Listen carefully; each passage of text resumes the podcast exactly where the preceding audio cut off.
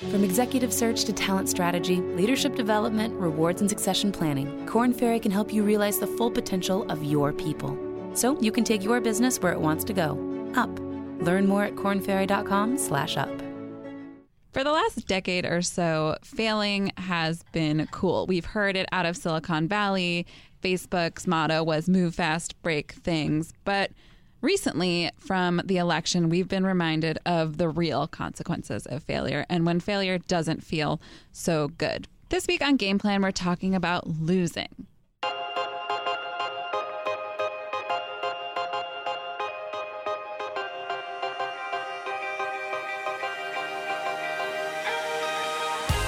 I'm Rebecca Greenfield, a reporter at Bloomberg where I cover the workplace. And I am Sam Grobart, a writer at Bloomberg Businessweek magazine. So, for anyone who's been following Silicon Valley, or I used to cover technology a lot more closely, and I think you did too, Sam, we yes. heard so much talk about the benefits of failure. Oh, you have to fail. You're not a real person if you haven't failed, was the sort of mantra out of Silicon Valley. It was a place where failure is embraced, it's lauded, it makes you into a smarter, better entrepreneur, better person. Yeah, and it was on a small scale. So when you're building your products, you know, move fast break things, as I mentioned before, that refers to coding and building things. But then on a larger scale, as a startup founder, you're supposed to have a failing company. And that's because most startups do fail. Absolutely. What is it? Something like 90%, some overwhelming percentage. Yeah. And so it becomes sort of a mark of experience that you've failed. If you haven't failed, I think people may look a bit askance at you because you haven't been truly tested by failure. But of course, there is something to all this talk of losing and failure when it pertains to Silicon Valley, which is that they can afford to fail. Yeah. So there was a great op ed by Kate Losse in the New York Times about people who have the privilege to fail, where she points to the example of Bradford Shellhammer, who founded fab.com, which had right. a spectacular failure. They got a ton of funding and, you know, it was a big failure. He lost a ton of people lost their jobs, they lost a ton of money. And then Bradford went to start another company and he got funding. Right. So failure, but without real consequence. Yeah, at least not for the founder. All the people who lost their jobs might feel a little differently. They, I'm sure, would take issue with that. But that's the problem with the Silicon Valley philosophy of failure. It's not actual failure, it's academic failure. Right. And she brings up the point that Silicon Valley and its investors pick the people it allows to even fail. That people of color and women don't even get funding. They fail way earlier on, and that's right. not seen really as a mark of success. That's seen as your idea isn't even good enough to get some funding. Exactly. So, what we want to talk about today, I think, is more about what it means to lose and what can we take from it. What I mean, you have to be able to take something from it, otherwise, you'll just be caught in some terrible cycle of disappointment and and doubt. Yeah, I feel that way a little bit these days. I've felt that way every day my entire life. Come on. Well, you and but I were, maybe, were trying to rack our brains for times we'd failed. Right. Not that we haven't failed.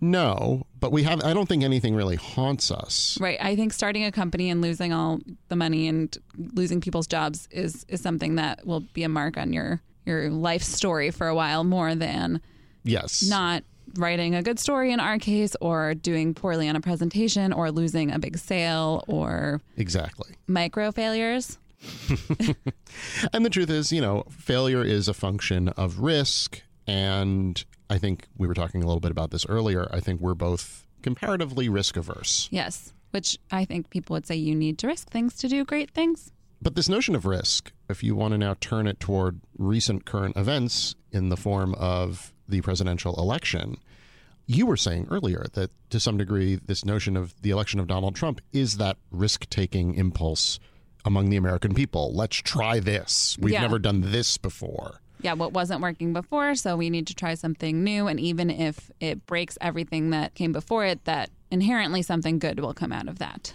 Yes, although millions upon millions of voters might disagree with that. Right, and they're dealing with their own feelings of failure and losing themselves too, and trying to figure out how to deal with that in a way that is hopefully as productive as possible well, and right now you're seeing sort of two different expressions of that dealing with failure, aren't you? Because you have some people who are saying, if you ally yourself with the Democratic Party, let's say, people saying, okay, we've clearly made some serious mistakes here. We weren't seeing things that we should have been seeing.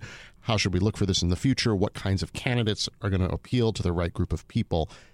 And then you have the other group which right now is trying to initiate recounts of votes. Now, that's not to say that isn't a valid pursuit, but you could make the argument that one group is sort of going, okay, like, what should I learn from this? Right. And the other one's going, like, no, no, you know, like, it wasn't a mistake. We got all the votes. We got more votes. Go back and count them again. Yeah, one group is admitting failure and loss and trying to deal with it, and the other hasn't quite gotten there. And barring a revelation about vote tallies in Michigan, Wisconsin, and Ohio, they're going to have to come around to that same point of view that already some people are grappling with. Right. And then it's like, okay, what do you do? How do you deal with it? And I think for a lot of us, like you and I, you don't deal with failure on such a large scale generally. Right. So we don't really know how to deal with it. But fortunately, Our guest does. and we have with us Sam Weinman. He has a book coming out December 20th. It's called Win at Losing How Our Biggest Setbacks Lead to Our Greatest Gains. And he's going to tell us how to lose better. Thanks for coming and talking to us, Sam. My pleasure. Thanks for having me.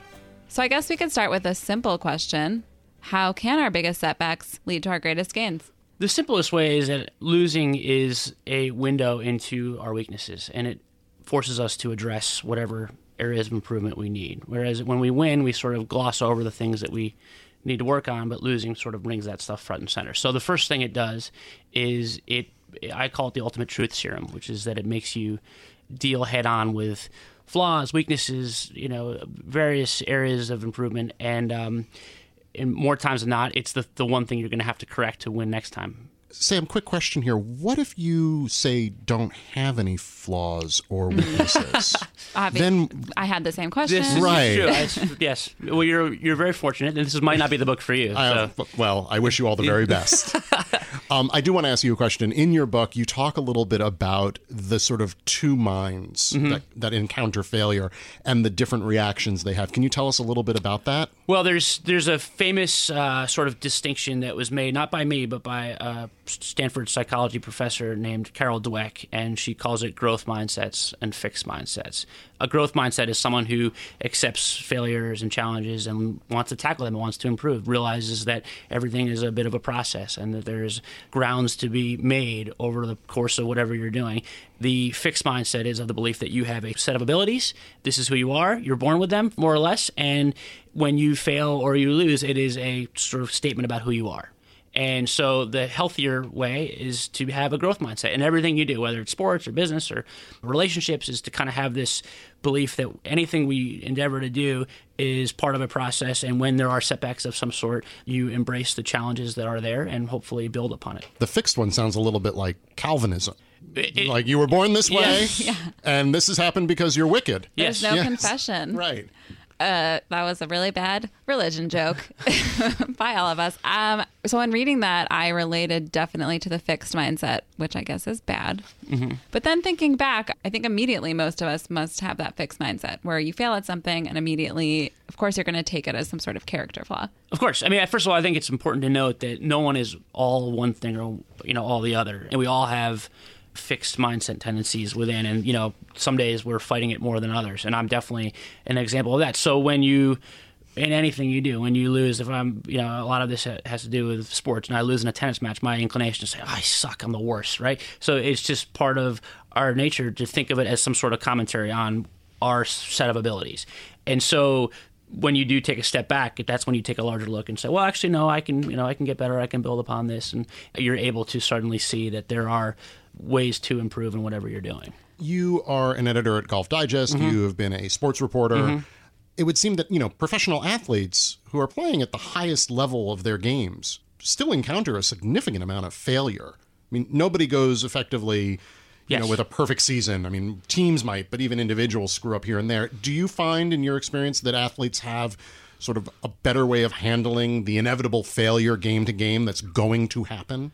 Uh, yes and no, which is I realize an evasive answer. First of all, I think that one of the points I make in the book is that sports, as small a microcosm as it is, is a great training ground for dealing with failure because everyone deals with it in, in an athletic context from a young age. You're going to have failures or losing, and you have to learn how to deal with it and address whatever is go on. So, in that in that standpoint, every athlete has confronted it. But when you talk about the highest level of sports, professional athletes, these are guys who are often told how great they are. They're the best and have huge egos. And with ego becomes the complications of not wanting to have anything that counters their ego. So when you're you know ex professional basketball player and you're told how wonderful you are and you have an off night there can be a temptation to blame that or look elsewhere beyond within at looking at their mistakes so there are some there are a lot of fixed mindset tendencies within professional athletes so your book is a lot about sports, and you said you started writing it because of a sports incident with mm-hmm. your son.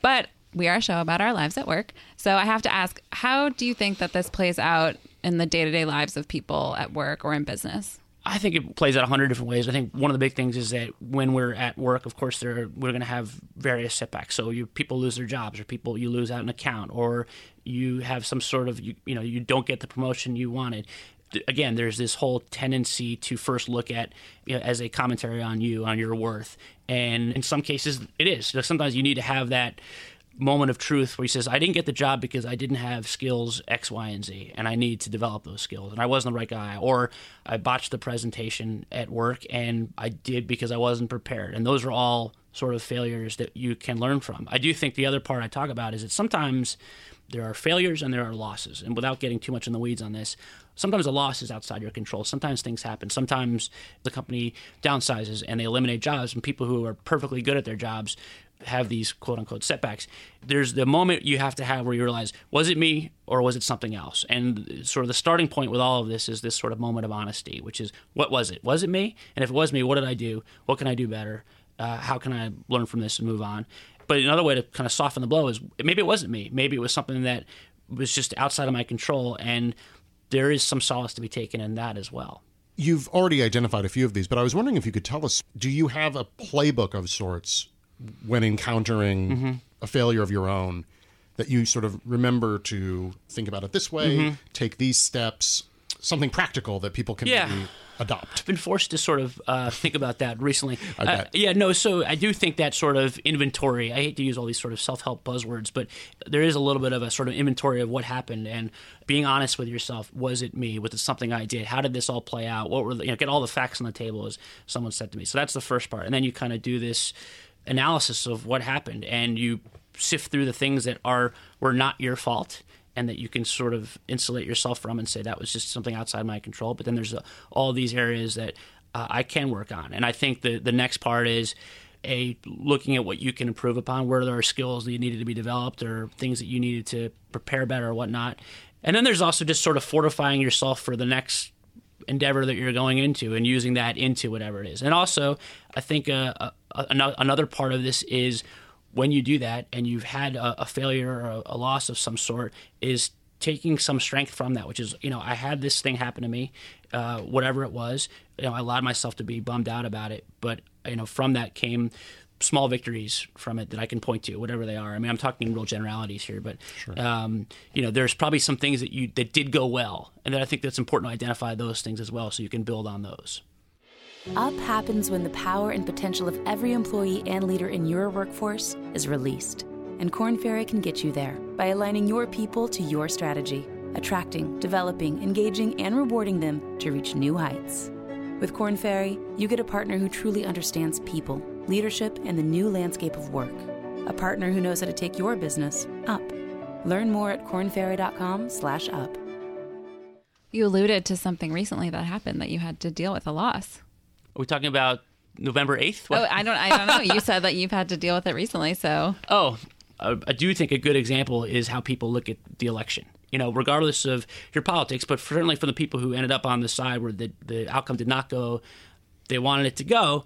Even though only one person ran for president and lost, there's a lot of people who had a lot of invest a lot invested in that election, and it was a loss for them. And I wouldn't know what you're talking about. Yeah, of course. yeah, exactly. Who would feel such a way? Exactly. Mm. And so, but there's this sort of feeling of devastation and and uh, somewhat hopelessness. And in my own small way, I've tried to look at okay, what did I miss about this? You know, what did I what did I not see that other people see? And I have no intention of running for political office, but at least in helping me myself cope with the new dynamic of this country is trying to understand what I miss, what people are seeing that I don't see, how I can possibly learn from it and, and grow from it. And then I think that's like on my small personal level. But if we look at the Democratic Party, you know, there's they're going to have it to do a huge sort of inventory that I talk about about what they missed, what they're doing wrong, where they've missed the mark, and how they can sort of take this and and build on it.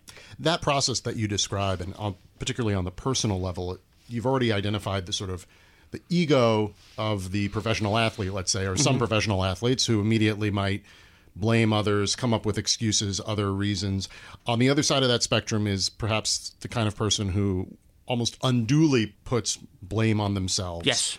And so you have to make sure you're sort of in between those two and Yeah. not, you know, I, I've definitely been in this situation and people have said to me, look at the facts. You know, Yeah. Mm-hmm. did you do that? And I'll be like, no, I didn't have anything to do with that. Then that wasn't you. You shouldn't feel badly about that part of it. You know, let that go. Right. And get, getting back for a minute, I know this is a little bit circular, but back to the election, we now have a president elect for whom losing, Yeah. oh, what could be worse? What could than be that? worse, And he never has lost, Right. in his own mind. And if he's lost, uh, it's not his fault. I mean, you know, not to Yeah. get into, but there's definitely this.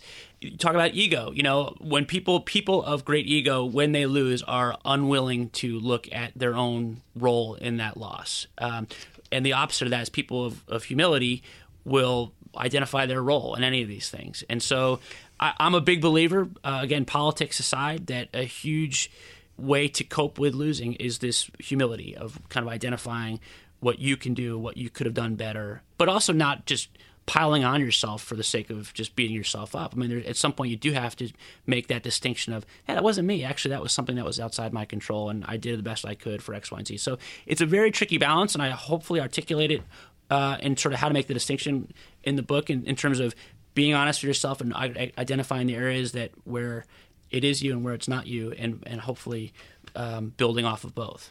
Again to be the one to say we have to bring it back to work you also have a chapter on silicon valley Mm-hmm. and their obsession with failure Oh, they love losing over They there. love it. Oh, you lose all the way to the bank. and you seem to be on the side of that Well, I think it's been proven that a lot of the great successes in Silicon Valley and in just innovation in general are the byproduct of some sort of failure. I mean, Twitter started as another company that sort of didn't go anywhere, and then uh, they iterated and they came up with this other idea that happened to be now they're another company that might not be yeah, going anywhere. okay, so but- bad example, but it's just part. It's very much ingrained in the culture there that you iterate and you constantly are throwing things against the wall, and you accept the idea that some are not going to, a lot are not going to work. There's the you've heard the buzzword pivot. You know, being able to pivot is a huge part of Silicon Valley, which is um, you have an idea and it 99% of it doesn't work and doesn't make a lot of sense, but that 1% is something that maybe we can work with. So let's see what we can do with that. And it's a very nimble culture out there, and it's all based on the idea that a lot of the things you're going to do are not going to work, and there's no shame in that. bringing it back to sports, and I'm really not a sports person, Mm-hmm. but I often do think about the idea that an amazing hitter in baseball is still going to strike two out of three times Mm-hmm. Yes. or more. Yes. And that's significant. Right. So there's a lot more losing there than winning, Right. but the right wins can make a big difference. Yeah, I mean that's a sort of analogy I make in that chapter, which is this whole idea of sort of a micro failure, which is that you know everyone's going to have micro failures, but in baseball, like you said, I mean the best baseball hitters are unsuccessful two thirds of the time, and so rather than look at those occasions as you know a commentary on how inept they are, they look at it as that's just kind of part of the deal, and it's going to obviously you know it, your your value is proven over a, a much wider sample size than you know that one at bat, and Right. so it's the same thing with ideas uh, in the in the tech world, which is you're going to try a lot of things and most of them are not going to work, but there's going to be something that you're going to be able to build on from there. I often have this conversation with my brother, and I would like to get your guys' two cents on it. I think a similar thing should be applied to people in creative fields where you should not judge someone based on every single creative thing that they do, but like they're going to put out a lot of bad mm-hmm. things. And if they have one or two really great things, then they deserve our praise. And yet there is that sort of notion of you're only as good Right, as your, your last last, thing. Mm-hmm. article, movie, Right. essay, what have you. And that certainly prevails around here. It's really hard to do a good thing. oh, for sure. There's We're a lot of going to lose a lot. out there. yeah. Well, I look at it as you know, you're, writers. I mean, you know, you hand in that first draft. I make this illusion too. It's like you hand in that first draft, like this is great. I'm turning it in, and then it gets handed back to you, and then you hand it in again, and it's also has red ink all over it. So it just it, that's part of the deal. Is any the creative process is filled with all these little failures along the way, which hopefully feed something larger. Like going back to that whole idea of growth mindsets and fixed mindsets. If you turn in the first draft and it has any red ink on it, you look at yourself as a terrible writer or as a failure if you have a fixed mindset. Whereas you realize this is sort of part of this process of making it better and embracing that whole idea. And I think also, I mean, maybe this is cynical, but when you're responsible for producing, you know, whatever it is you do, um, if there's a large volume of it, then you have to accept that some things are going to be done, frankly, to be done, right? And not to be terrible, right? But like, they might have, you may not have spent that much time on it. It it satisfied the goal of whatever it was that you were attempting to achieve. And that's okay, as long as you are also keeping your eye on higher value output Yeah. Mhm. targets that you really want to put a lot of time and effort into and if you know you have let's say over the course of a year you know three four six of those well that can be Sure. totally a worthwhile t- you know use of your time if you also have 50 other things that are fine mm-hmm.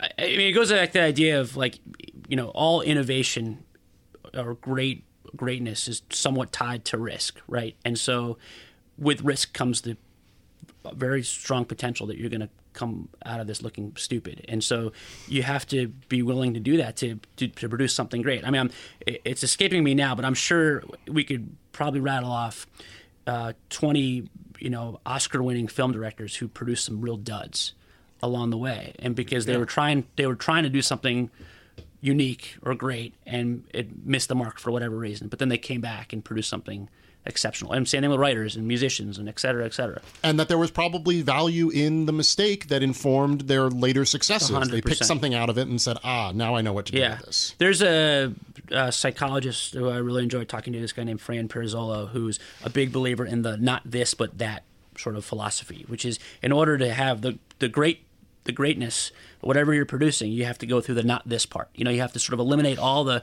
the bad ideas and the bad things you do. In his time, he was talking about, you know, it doesn't matter what it is. Like if you're in, if you're a, a CEO, you're going to produce all these bad ideas, but it's going to help you identify the one idea that's really that's really worth something. I mean, the great cliche is the Thomas Edison, uh, you know, I have not failed. I've just found 10,000 ways that don't work. That's kind of the, the mentality you need to have. So what I'm taking away from this is that the biggest losers are people who don't try at all.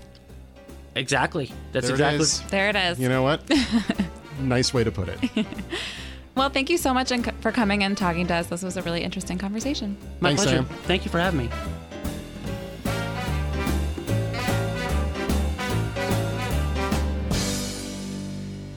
So, did that make you feel any better about all the times you've been a big loser, Sam? well you know the one or two times that that's happened I know you never lose. Um, yeah, no, I it did. I thought that there was some helpful, practical. You have to basically divorce yourself from the emotion of failure, and that was what I took away from the conversation: is that you have to really get very sort of analytical and just look at the situation for what it is and what it was, and f- try from that to understand what you could have done better the next time. Basically, you have to be a robot Yes, with no emotions. In that circumstance, maybe so. Yeah, it's really hard. As I said when we were talking to him, I did relate to the kids who, when they fail, they see it as a personal failing and just are like, no. That sounded kind of familiar. Yeah. But yeah, I think what else are you supposed to do? I Right. mean, in the face of a loss or a failure, you have to move on. otherwise forget it you may as well just go to bed and never emerge from your bedroom ever again um, but yeah i mean you have to accept your reality is changing. You had one reality before the failure. You have a new reality after the failure. Mm-hmm. So since we've been talking about losing becca you are from the great city of buffalo new york. Yes.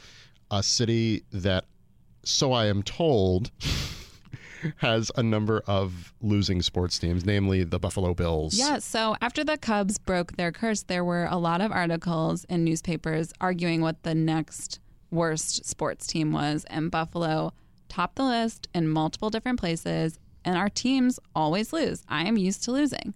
I'm used to rooting for teams that lose, and I don't. I don't feel better for it. I feel like it's really worn me down. But yeah, the Bills famously lost four Super Bowls in a row when I was a young lass. Right. And the Sabres, when I became a hockey fan, lost unjustly in the Stanley Cup finals. Have either of those teams ever gone on to actually win No. their respective championship? No, no, no. Never. Still, still not winning. Okay. Yeah. So Buffalo is a city of sports losers. Right. So I, I'm just saying that I'm primed to lose a lot. Like the teams I root for tend to lose. I'm sorry if I've rooted for your team because it's just. Probably going to lose. yeah, I'm not sure that it's character building, but maybe now I should see it that way. Right. Maybe you've learned something from it. Yeah. So root for the losing team like me. And now it's time for half baked takes. Half baked takes. For this week's half thought out opinions, I'm going to pose a question to both of us. How far is too far for personal hygiene at work?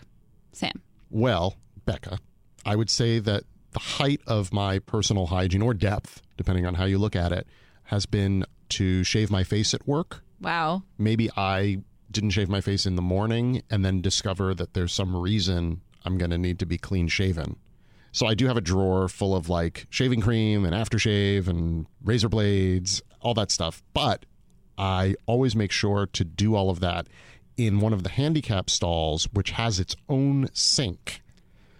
So nobody is seeing me actually do this.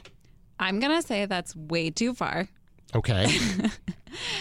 And okay, kudos to you for using the handicap stall for your shaving needs. I mean, I, I use it too. Everybody uses the handicap stall. Come on. But yeah, I'm the opposite. I go pretty far out of my way to not do any personal hygiene at work. And I don't know why. But I've put on makeup once in the handicap stall for a date. Okay. But yeah, I've seen people brush their teeth and I've seen people put makeup on and I've seen even changing into workout clothing. I mm-hmm. just, it's too much of my human self for my coworkers to see. I once worked at an office that was brilliant in that it had showers, but they were with their own changing room. Oh, okay, yeah. So you just like opened a door and you went inside, and like that was it. Nobody ever saw you again until you came out. And during that time, if you had showered and put new clothes on and put on makeup or whatever, No one would know. it was your own private bathroom. Okay, I would do that. Yes. And this has been Half Baked Takes. Half baked takes. Thank you for listening to Game Plan. If you want to find me on Twitter, I'm at RZ Greenfield. And I am at Sam Grobart, Our show today was produced by Liz Smith and Magnus Henriksson. and the head of Bloomberg Podcasts is Alec McCabe. And if you like us, please head on over to iTunes and rate, subscribe, and review. And we'll see you next week. Thanks for listening.